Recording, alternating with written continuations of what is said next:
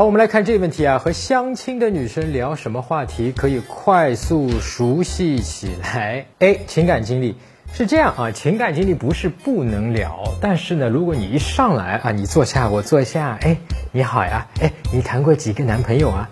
那不太合适啊，这是一个错的答案。因为你去问，哎，你谈过几个男朋友，其实是比较私密的话题。那女生可能会觉得，呃，你一上来就问我这个问题，好像有点被冒犯到啊。所以最好不要一开始就聊情感经历。那当然了，如果是女生主动她自己聊起这个话题，那她来问你，或者她自己说起来，那你可以顺着聊下去，没有问题。我们来看 B 啊，相亲原因，其实我们是可以从相亲原因作为一个突破口。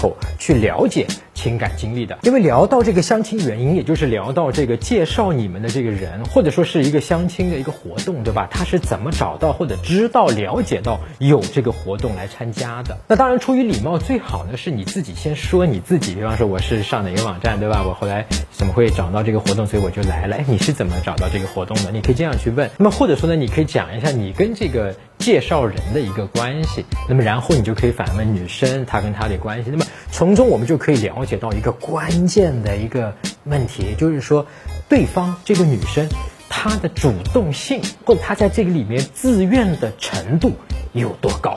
因为有一些可能是被父母安排的，对吧？那么如果被父母有一点是半推半就，或者是逼着来的，对吧？那么也就是代表他的自愿性不是很高。那么你们两个人在这一点就比较难于去联情，对吧？所以在这一点上你是要知道对方他是哎很想来的。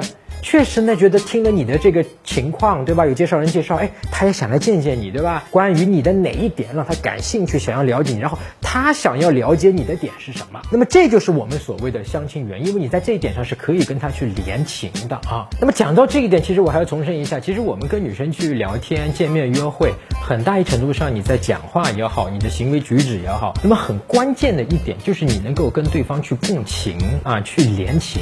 那么一旦你能够去跟对方联情，那么你就可以一直跟他聊下去啊，会有聊不完的话题，你不用担心说，哎呀，我跟他不知道聊什么，聊不下去了。那么更多多的关于怎么和对方在聊天的时候，包括在微信上的聊天，怎么跟他去连情，我们讲过有四种，对吧？话快连情的四种层次。第二种是简单的，叫关键词技巧。那么你可以在。呃，微信公众号上面搜索“陈真”，成功的陈真假的真就是我的公众号啊。关注我的公众号“陈真”之后呢，呃，编辑回复“连情”两个字儿啊，就是连接的连，情感的情两个字儿，你就能够收到。打开微信，点击上方搜索，输入“陈真”，成功的陈，再点搜一搜，那个戴眼镜的就是我。点一下这个人，点击关注公众号，你就加上我了。输入我刚才给你的关键词儿，你就能收到那个方法了。好，我们看下去啊，C，家庭情况。哎呀，家庭情况你是怎么问呢？对吧？你家有几口人呢？你爸妈做什么工作呀？你有弟弟妹妹吗？哎，听起来是不是像查户口啊？第一次见面，第一个问题你就去查人家户口，对吧？你不是做人口调研的，对吧？所以对你自己的这个自身魅力的展现，其实没有什么好处啊，会显得你不会聊天。这个我相信很多人都知道了啊，那我就不多说了。好，我们来看第个人爱好。哎，个人爱好其实是一个可以聊的话题。那么，个人爱好在一开始聊什么问题呢？是它难度比较高。你聊得好啊，说不定就能够瞬间成为很好的一个朋友。哎，你们找到了一个共同的一个爱好。这点上，我们刚才讲过，在那个画快连情，就是那个方法里面有第三层次，叫画快机会主义。那么，画快机会主义其实就是跟爱好相关的啊。你一下子啪。咬准了吃准了一个爱好，那么接下去几句话你聊对了，我操，你们关系一下子就拉得很近。那么这是一个冒险的，在一开始有点冒险，因为万一你跟他爱好不一样，那么对你可能是不利的。所以一上来我的建议是，不要直接去聊。